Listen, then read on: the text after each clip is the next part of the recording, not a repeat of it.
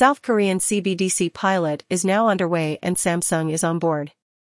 The South Korean Central Bank, the Bank of Korea, has officially begun testing its prototype of digital KRW. The bank has decided to carry out a two-stage central bank digital currency pilot, with the first stage running from this week until June next year, tasked with testing focus on tech feasibility and utility. The Bank of Korea will then follow this up with a second set of tests to address privacy-related issues and explore possible further usage cases, such as cross-border remittances. As previously reported, the Bank of Korea chose to carry out the pilot with a consortium fronted by a number of Kakao subsidiary firms.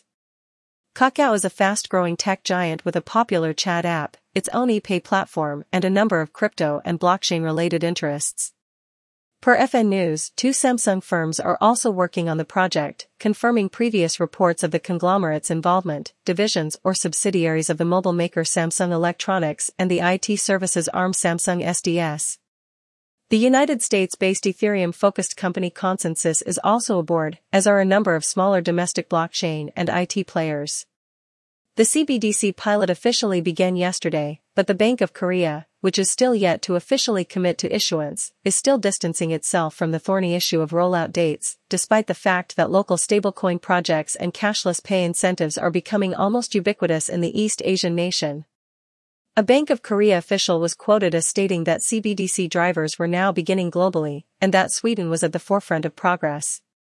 Sweden's e-krona project is at a relatively advanced stage, but Seoul likely has its eyes on a much closer nation, China. Beijing's digital yuan tests are almost complete, and the country is very likely to launch its token either nationwide or in the capital Beijing in time for the 2022 Winter Olympic Games. South Korea is not used to losing the initiative to China in any aspect of tech innovation, nor is fellow East Asian country Japan. Both the Bank of Korea and Japan's central bank have stepped up the speed of their CBDC projects to a breathtaking pace in recent months as a response, while avoiding direct mention of the digital yuan and instead talking up the need to keep up pace with global developments. The Bank of Korea's Governor Lee Ju-yeol last month stated that it would take two or three years at the earliest to issue a token should issuance be confirmed. However, he added that the decision to develop a CBDC prototype was a response to a drop in the demand for cash, rather than a response to the challenge of crypto asset adoption.